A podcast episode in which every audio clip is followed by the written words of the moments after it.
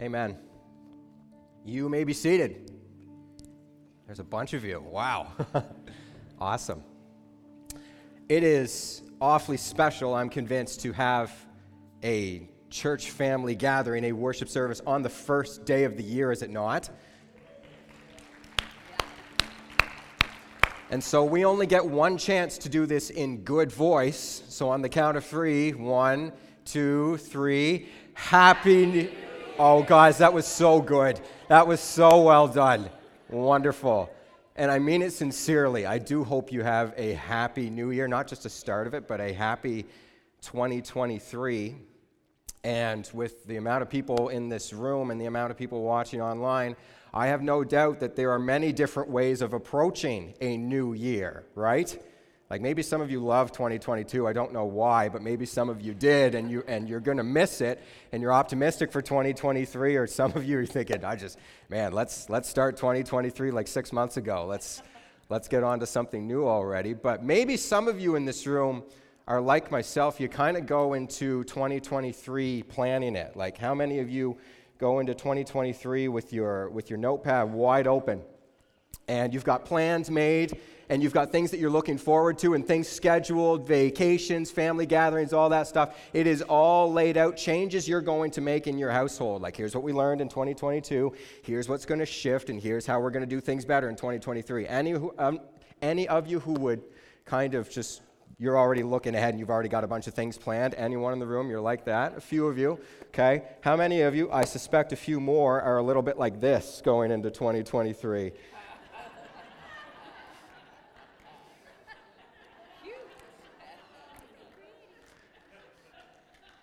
Nobody look at me. Nobody speak to me. May nothing touch me. I'm getting through this year, and hopefully nothing's going to go wrong. You're just kind of going to see what happens going into it. Any of you like that? A handful. Some of you are thinking, nice mask, Dave. That's a really, really nice one. It's Amy's. You can believe me if you want to. That's your choice. But I don't know about the rest of you. One thing for sure, I think just about any time I go into a new year, I try to springboard out of the year prior. And often one of the ways that I do that is by really looking forward to that week between Christmas and New Year's, because as much as I love it here, I'm not in this building. And it's awesome, and it's quiet, and I look forward to opportunities to rest, opportunities to kind of catch up on family time and just relaxing and such. And so going into the Christmas Eve services, which I hope you were able to be part of them, and they were just wonderful gatherings together, felt good coming out of those and really anticipating, like, man, a whole week of nothing going on, checking messages every now and then, but not a whole lot to do. Woke up on Christmas morning with a cold. Awesome. So good. It could be worse. I recognize that it could be worse, but the next couple of days just spent hacking and coughing and all that stuff, and you know how it goes. And I found myself resting decently. I was able to sleep. I was able to not do a whole lot, really, but just kind of at least recuperating as far as sleep and such went and enjoying family time. But I got a little frustrated as the week went along, as you do as well when you get a cold and you're thinking, why can't I get over this thing already? And I got to the point where I slept, what night was it? It was Thursday night. I had such a garbage sleep. And have you noticed how your mind works perfectly in the middle of the night when you're stressed and tired? It works so good, doesn't it? It's just the best. And so my mind was racing, and I was getting quite stressed, quite like not well in my own head. And that very much carried over into Friday morning. And so mid-morning Friday, still getting a little bit better as far as my body and such went, I decided I need to go for a walk and I need to talk to God for a little bit. And so I went up the street and I went over along Pleasant Street and I'm walking, and for a good, like, I don't know, 600-yard stretch or something like that, I told God exactly what I was thinking about a handful of different things. And if I relayed the list to you, you'd be thinking, Dave, that's a pretty minor list. Like, it's not actually that bad. But you know when stuff, even if it's just minor, just kind of piles up and piles up and piles up, and you're tired and you're cranky and you're not feeling well? Well, I was kind of telling God how I was feeling. I stopped for a second to send a quick, just a quick email to someone, and then I turned around, and I had noticed that when I turned onto Pleasant Street that there was someone also walking on Pleasant Street, but they were like a good 50 feet behind me, and I said, I'm in no mood to talk to anyone today. And so we just did that thing that you know how to do as well, where you clearly see someone, but you're not even going that, like, you're not going there. And so I just kept walking, and I stopped, and I turned around, and he was right there. And it turns out I knew him. Actually, it was Levi's piano teacher's husband, who's actually a pastor here in town as well. I hadn't recognized him, and so I said, how are you? He said, I'm well, thanks. How are you? I said, I'm all right. And we walked, because I knew his street was coming up in the next couple hundred yards or so. And he said, truth be told, when people ask me that question, I don't actually know how to respond. I thought, I get that feeling. When people ask me how I'm doing, I say some of the stupidest things you have ever heard in your life. And I'll walk away from many of you going, why did I say that? Those words have never come out of my mouth before. But anyway, sometimes that happens. And he said, it's a difficult question to know how to answer, because be it physically or spiritually or anything else, it can go in all kinds of directions. And so he said, at my church, we've gotten in the habit of saying, when we are asked that question, how are you? He says, we often say, I am well in the Lord. I am well in the Lord. And at that point, we had reached his street, and he started walking away. And I kept walking, and it hit me right here. I thought, God, of everything that you and I have just talked about for the last 750 yards or so, I don't think any of it has to do with whether or not I am well in the Lord. I don't think any of it has anything to do with that. And so for the next while, through the rest of the walk, I just kind of opened up to God about how I was feeling and what I thought, and just talking with him about maybe what he was trying to say to me and what he was trying to encourage me toward. I don't know about you. Going into 2023, I will have things planned in my own brain, with my own smarts, with my own ideas. And I've got a pretty good idea that if you're anything like me, and if you're doing the same, if you've got your own thoughts, you've got your own hopes, they don't necessarily, and in fact, they may often not line up with what God has in mind,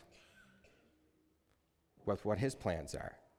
They may not be the same thing whatsoever. And if there's one thing I know, it's that as hard as you and I try to plan, as hard as you and I try to do our best and say, 2022 was rough, but 2023, I'm going to white-knuckle it.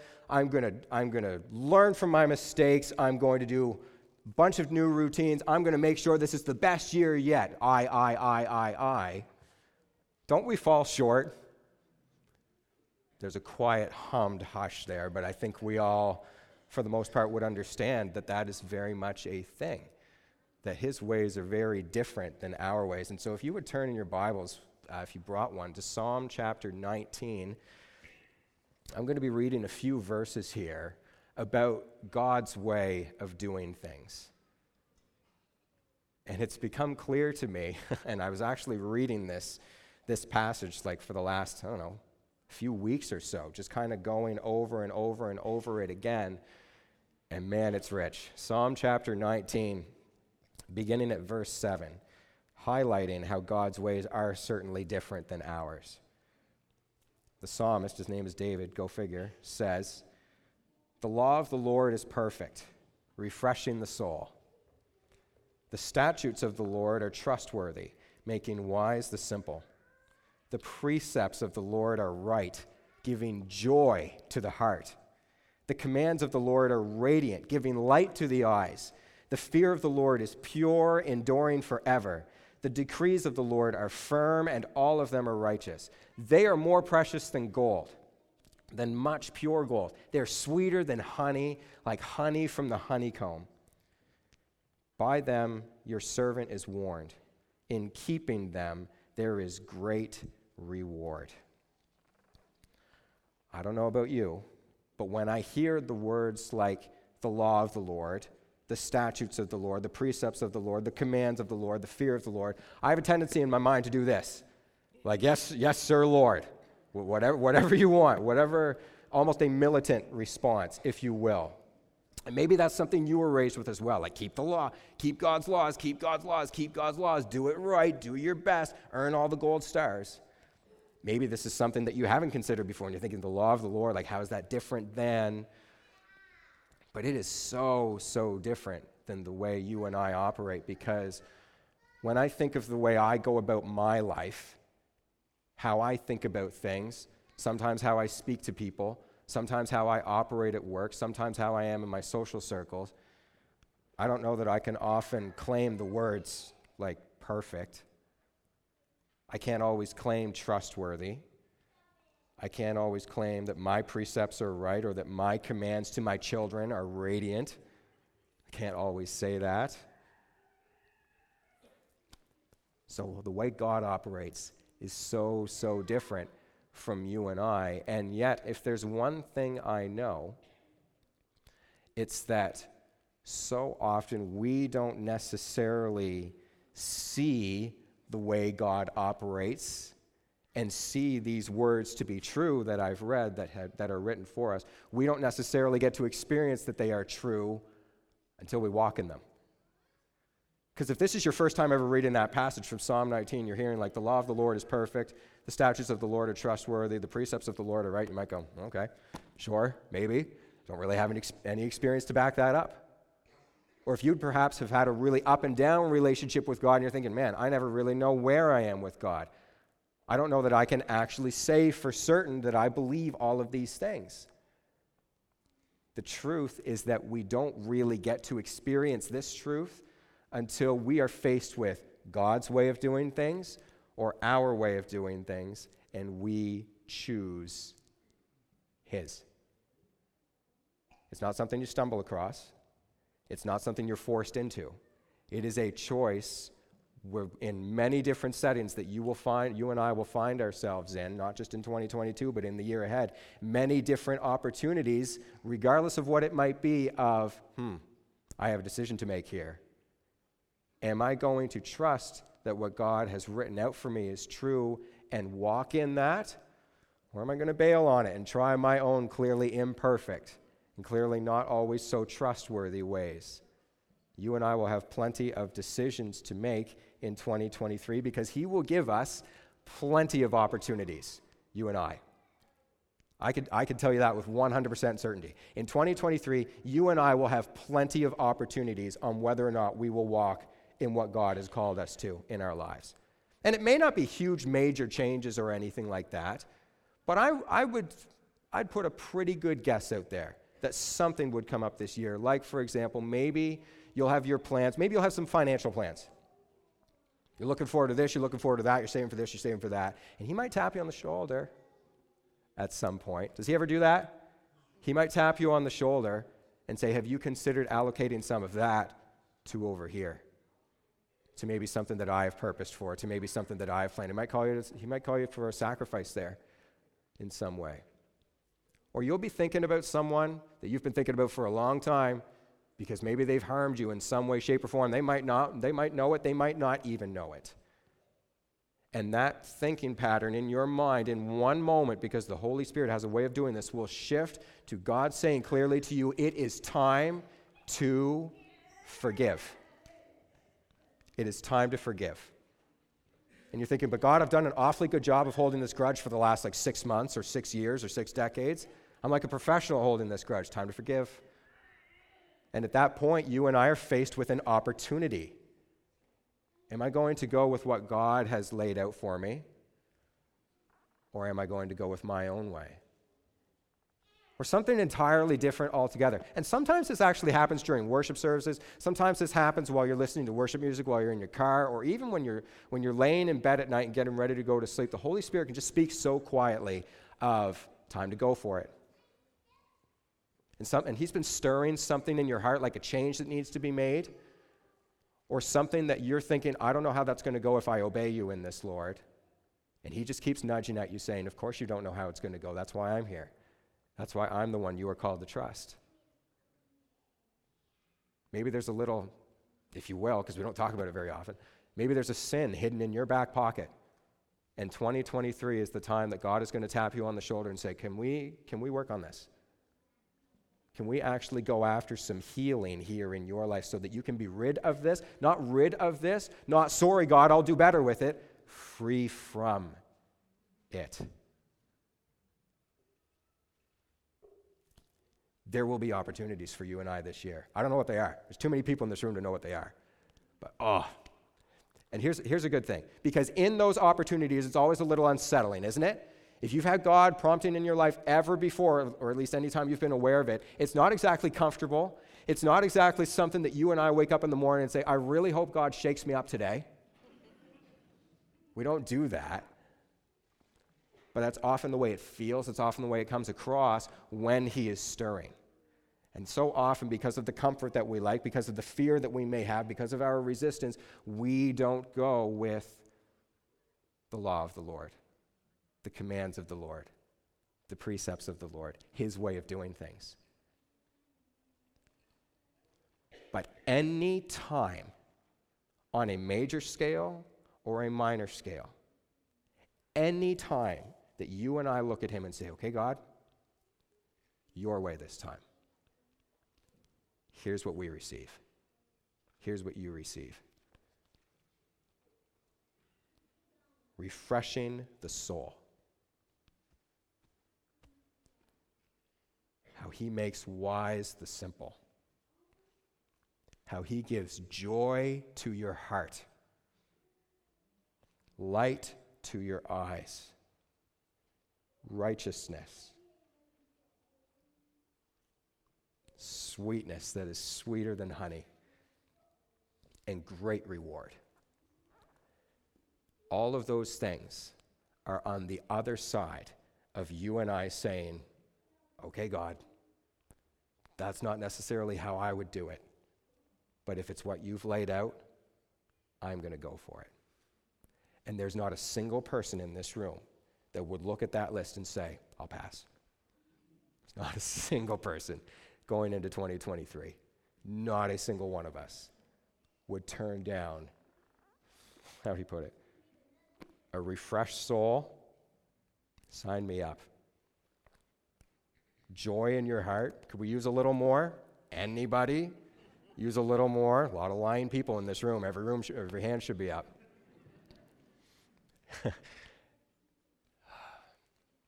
Because it's his way instead of our way. And don't get me wrong, not everything he asks us to do is super simple and super awesome, and God, that was a lot of fun, thank you. That's not always how it goes. But the payoff is more than just these things. You know how I read the Bible for a long time? Or you know why I read the Bible for a long time? Just like many of us in this room have read it for a long time. I read it because it's something you should do. Especially if you're paid to work at a church, you should probably read the Bible. And going into this year, that's awfully recent, Dave. Going into this year, last January, something shifted. And I'll give God credit for this. I can't say that he used any clear words for me or anything like that, but it was very clear upon my soul. Can we read it at my pacing? Not my pacing, his. And so I think this year I read Romans, Ephesians 3 times. You can read Ephesians 3 times by the time I'm done talking here in the next few minutes. And a few Psalms. That's all I got through in a whole year. And because for so long, it was, okay, I read the Bible today. I did the thing I should do. There were times where I would sit down and open this thing. And after 5 words, God said, stop right there. He only gave me 5 words to chew on. And it was exactly what I needed for that day. At his pacing, not at mine. And I can say that from his pacing, and I can say that from his revelation, that in the last year of reading through this, not very much of it, but what he has revealed to me, I know him so much more than I did a year ago. I love him more.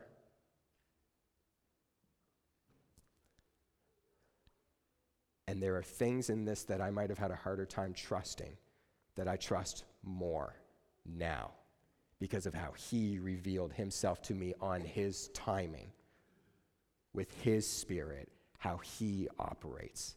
Not how I would have drawn it up, but what he had in mind. And I am grateful for that. And I don't know. I don't know what he has for you. But if you go with him, if your response to him as he leads you is, okay, God, that's not how I would have drawn it up, but let's go.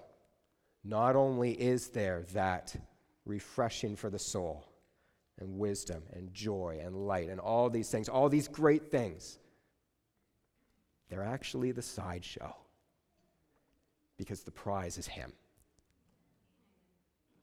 The prize is who he is, himself, and an understanding, a receiving of his deep love for you and for me that we can't get no matter how faithfully you and I sit in these chairs. Only if when he prompts, we say, all right. It's his way of doing things. And one of the things that he has laid out for us to receive his grace is the exercise of receiving communion together as a church family. When you and I receive communion, the bread represents the body of Jesus. The blood, the juice represents his blood. Broken for us, poured out on the cross because of his love for us, and of course his full awareness that he was going to be raised from the dead and give you and I new life. But there are many reasons, and I couldn't cover all of them, but one of the main reasons to receive communion is to say once again, with however much you know of Jesus, with however much you do or don't understand, what I know of you now, I trust you. And what you have offered me, literally yourself as your sacrifice for me, I receive that with gladness. And so I'm going to ask